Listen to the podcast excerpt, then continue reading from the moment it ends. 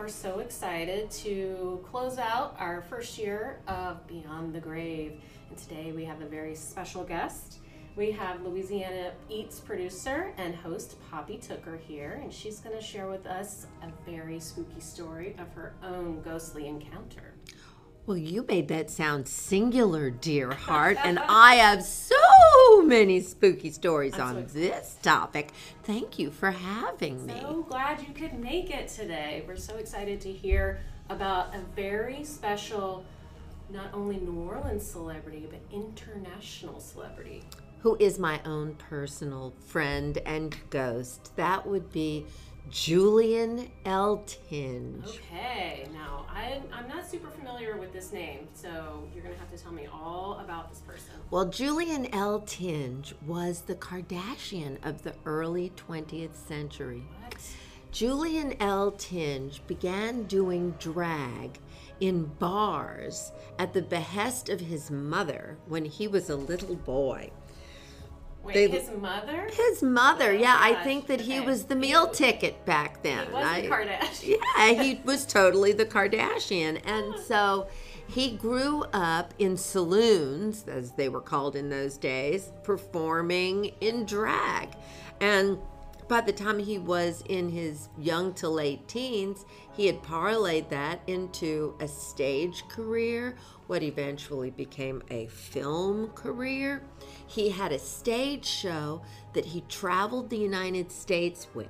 And that is the thing that brought him to New Orleans frequently. However, for people who go to New York City, there is still a theater there, the Eltinge Theater, which Julian owned in his lifetime. Wow, that's incredible. So what what time period are we talking about here? We're talking the late 1800s when he was a child, and then by the very early 1900s, he begins to be the big celebrity. Okay, wow. And he would frequently come to New Orleans with his stage show. And of course, anybody who came to New Orleans always wanted to dine with Madame Begué. Madame Begué is, of course, the woman who was responsible for creating the brunch. Madame Begué was the number one tourist attraction in New Orleans in the early 1900s. That's all anybody ever wanted to know. But did you dine with Begué? And Julian Eltinge did every time he was in New Orleans. Wow. So we have the earliest brunches and the earliest drag shows kind of coming together at the same time, which is amazing. No wonder I had to write that book. I mean, my goodness. Everything I love all in one place. Plus, how are things what is the spooky connection here? Well, you know, I had absolutely no idea who Julian Eltinge was or what was up with him. And, you know, the whole thing is sort of spooky from the start because I didn't know Stephen Latter well in his lifetime, but he and I had some meetings in uh, 2012 when I was working on a new issue of Madame Begué's original cookbook, um, which is still in print because Pelican republished it back in the fall of 2012. Madame Begué wrote that book in 1906, and so they wanted her in the context of the 21st century. And so that summer, I spent taking cooking classes from the ghost of Madame Begué. I, I became so close to her by adapting her uh, late 19th century written recipes that were originally in French into a way that a modern cook could cook them today. And that was my first ghostly affiliation until God bless Stephen passed away in February of 2013. And the restaurant became his son's, Mark Latter. And that is when Mark and I decided to write the Tujague's book. Right. Luckily, And we're talking about the the original it's not is it the original location? This is it the all happened at the original location. Correct. I cannot, t- even though the new location of Tujague's, also on Decatur Street in the 400 block, is a fabulous facility. Gorgeous. And it is what is going to allow Tujague's to continue to stay in business today. All of my haunting experiences come from the original location on the De- on the corner of Decatur and Madison. And that was the second oldest restaurant at that time. Second only to And it still is. It is the second oldest continuously operating restaurant in New Orleans, second to Antoine's. And so, but that was the location of Madame Begué's restaurant. Before it became Tujague's, that is the that's where the brunch was created, and that's the place that Madame Begué never really left. And I can tell you that I had gone down the ghost rabbit hole already because everyone who worked at that original Tujague's location had a ghost story to tell. Um, my goodness, from noises in the liquor cage. That was the big thing that happened all the time. The liquor cage was on the second floor. It was in the location of where Madame Begué's original kitchen was. And late at night, they would hear the sound of breaking china and glass. And staff would rush up there to see what had happened. And there was nothing fallen and there was nothing broken. As I researched the book and learned more about the second Madame Begué, who was um, Hippolyte Begué's, the, Madame Begué's young husband, she became the second Madame because she was the kitchen assistant.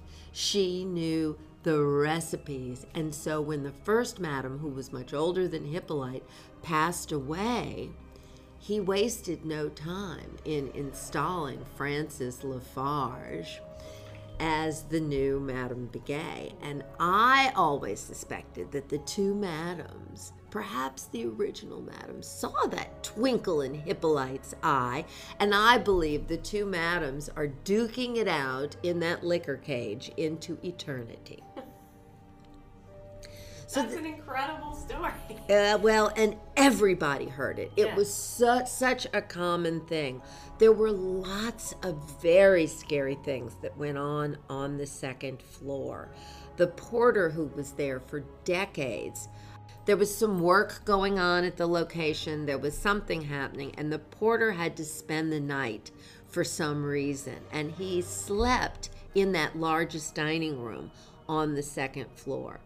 And he spoke to me so many times about that experience because the light was on in the hallway, he was sleeping on the floor, and he suddenly felt like he wasn't alone. And there was a shadow that crossed one doorway and crossed another doorway, and it scared the devil out of him. The last Halloween that they were over there, Brett Sanderson, who was a longtime waiter and bartender there, a bunch of the staff, the restaurant was closed, and they were up on the second floor talking amongst themselves right there at the stairwell at the top of those treacherous stairs. And one of the Halloween decorations was this butler. I don't know if you've seen those those fake butlers. They're holding it. So the butler's head and hands were stuck through the rails there, and as they stood there together, the head and hands went up Oh, and then went back down. oh. And it scared them to death almost as much as the little girl Oh, that Brett saw frequently and many of the other staff did. They got such a malevolent feeling from this. We think it's a little girl, we just know it was little. It was short and it was dark, and it would dart across the hall. They would see her out of the corner of their eye. I, now I'm familiar with that second floor at the old Tujague's location, and uh, we were, had the pleasure of having a tour. And had I known any of this, I think that tour may have been a little more spooky, and it already was pretty spooky. It was terrifying. So, in fact, in the Tujague's book, there's a whole chapter on the Tujague's ghosts because, I mean, the stories just went on and on and on. When Stephen was alive, he every morning he would be in there by himself and he'd be sitting in the bar and he would hear the ladies' room door slam. It slammed almost every morning as though somebody was saying, Hey, I'm here. But there was nobody there. It was just Stephen alone in the bar. Wow. So, I already am working on these ghost stories. I love a good ghost story. I love a good scare. Absolutely. And there was this photograph that had hung in the back Begué dining room. And it appeared to be of a lovely Edwardian female, a beautiful woman, beautifully appointed jewelry, clothing. And I'd ask everybody, who is that? And they would say, oh, they would use that inappropriate term. Right. Everybody at Yes. Tujague's, every time I asked about the mm-hmm. photograph, they would say, oh, that's the cross dresser Right. an old fashioned reference to drag. Well, when Mark took over the restaurant in late 2013, he did a little facelift on it. And the back dining room was painted, and he had some new things hung in there. And he took Julian, that was the cross dresser, as it turned out, was the image of Julian Eltinge Wow. the most famous celebrity, the Kardashian of the early 20th century. Well, he took that picture down Uh-oh. in his infinite wisdom Oh, and he put it up in the attic. Oh, that's never a good idea. A short time later, a young couple, tourists, are sitting in the Begué dining room and they snap a selfie of themselves.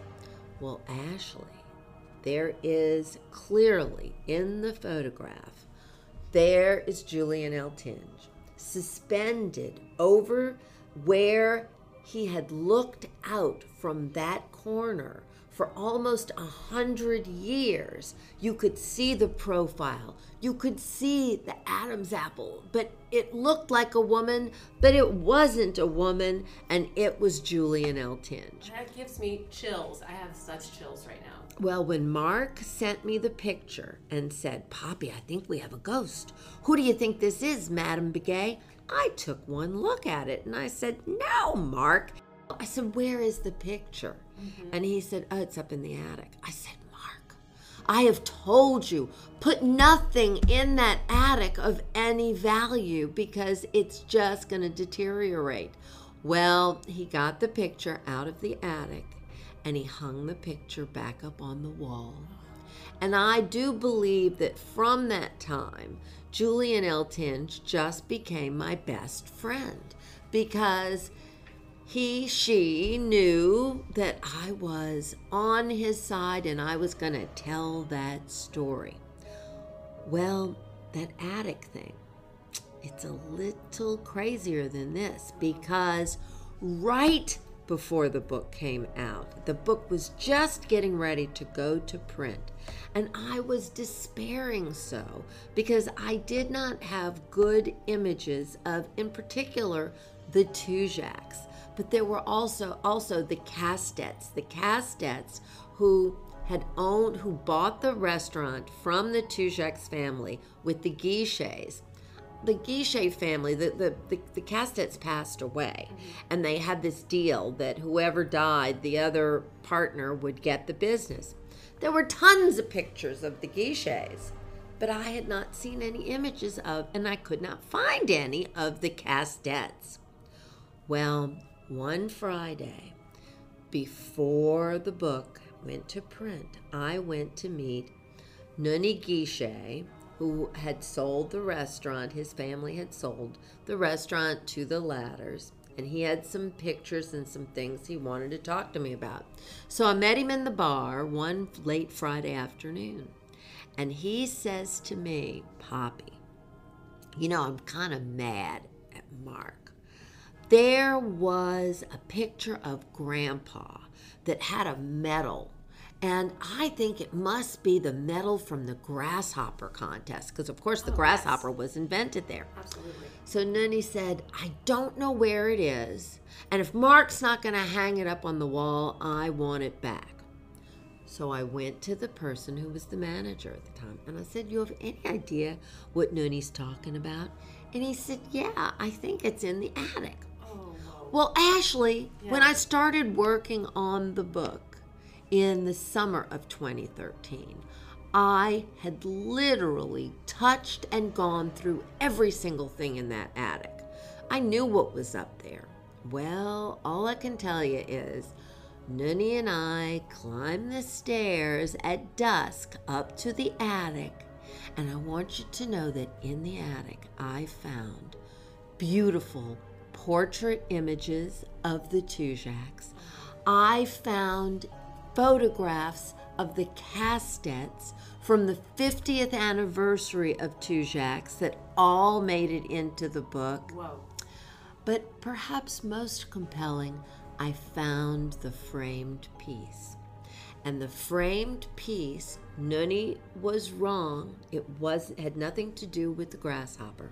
Apparently, his grandfather loved to compete in cocktail competitions. So this was the image that was from the 50s. It was in New York City, and it was when he won first place for a drink he called a whiskey punch. Ooh. And there were images of the models sipping wine, who supposedly are the judges. There's Mr. Guichet getting his great big check for winning first prize. But on the back, there was an envelope. And in the envelope, in old typewriter type, was the recipe for that whiskey punch, Oh. which was a delicious recipe. Wow. It was much like a Ramos Gin Fizz mm-hmm. Without the gin, but it had the orange flower water. It had the egg white. It was a beautiful punch recipe. And so, what was I to think? But all the ghosts, not just Mr. Guichet, but also the Tujagues, the Castets, everybody wanted to make sure their pictures made it into the book because that's what happened just in the nick of time. I went downstairs and I said to the manager, I am so angry. I can't believe Mark has got all that stuff up in the attic, but I have found everything I need. And he said, Oh, that attic, Poppy, I'm going to tell you something really strange that happened. A man came in here about a week ago. He said, uh, I need to apologize to you. And I recognized the man. The man had had uh, a big party there. Um, he drank fine wines. He had tipped generously. And the manager said, I told him, well, I don't know what you have to apologize for because you all were just great guests. And the man said, No, you don't understand. Do you remember that night I asked if we could have a look around and you said, Sure, go help yourself? We went up to the attic and I stole a picture out of the attic. And the manager said, Oh, don't worry about that. There's nothing of any value in the attic. Oh. And the man said, Oh, no, no, no, you don't understand. Before I came to speak with you, I went back up to the attic and I put the photograph back because when I left there that night, I immediately lost my wallet, my cell phone, and oh. my keys. And in the following week, my best friend had a stroke and he's in the hospital, and my wife was in a car wreck. I put the picture back. Will you please accept my apology? Oh my goodness. What am I to think? But that the ghost, and I don't even know whose picture it was, but whoever it was, They they're were- in the book. They were not happy about that No. at all. Wow. So, Julian Eltinge. You know, New Orleans Magazine plays a big piece in my Julian Eltinge story. Mm. When I decided, compelled like a bat out of hell, to write Drag Queen Brunch because we started having those drag queen brunches at Tujague's Um, when the book came out, my buddies at Food for Friends used to be the No AIDS Task Force, now Crescent Care, said, Oh, Poppy, you've got that ghost. Please, let's just have a drag brunch to celebrate your book. Well, I'd never been to a drag brunch before we did that. They said, Don't worry about it. We'll get the drag queens. It'll be great. Well, it was. And it was a large part of what then compelled me to write the book. When the book was just getting ready to come out, I got a phone call from my dear friend Kelly here at Renaissance Publishing who said, Poppy, we want to do a profile of you in the book. Can we take a picture of you and the drag queens for New Orleans Magazine? I said, Oh, that's so exciting. I'd love to do that. Well, that night, you all sent, I don't know who that photographer was, but it was like a shoot for Vanity Fair. That's all I can tell you. And he was in the Begué dining room where Julian made that appearance, but where the picture was back up on the wall, and he was setting up. And the gentleman who I always referred to as my drag queen wrangler, Jake, who would get the girls going for me, we were waiting on one more drag queen to show up.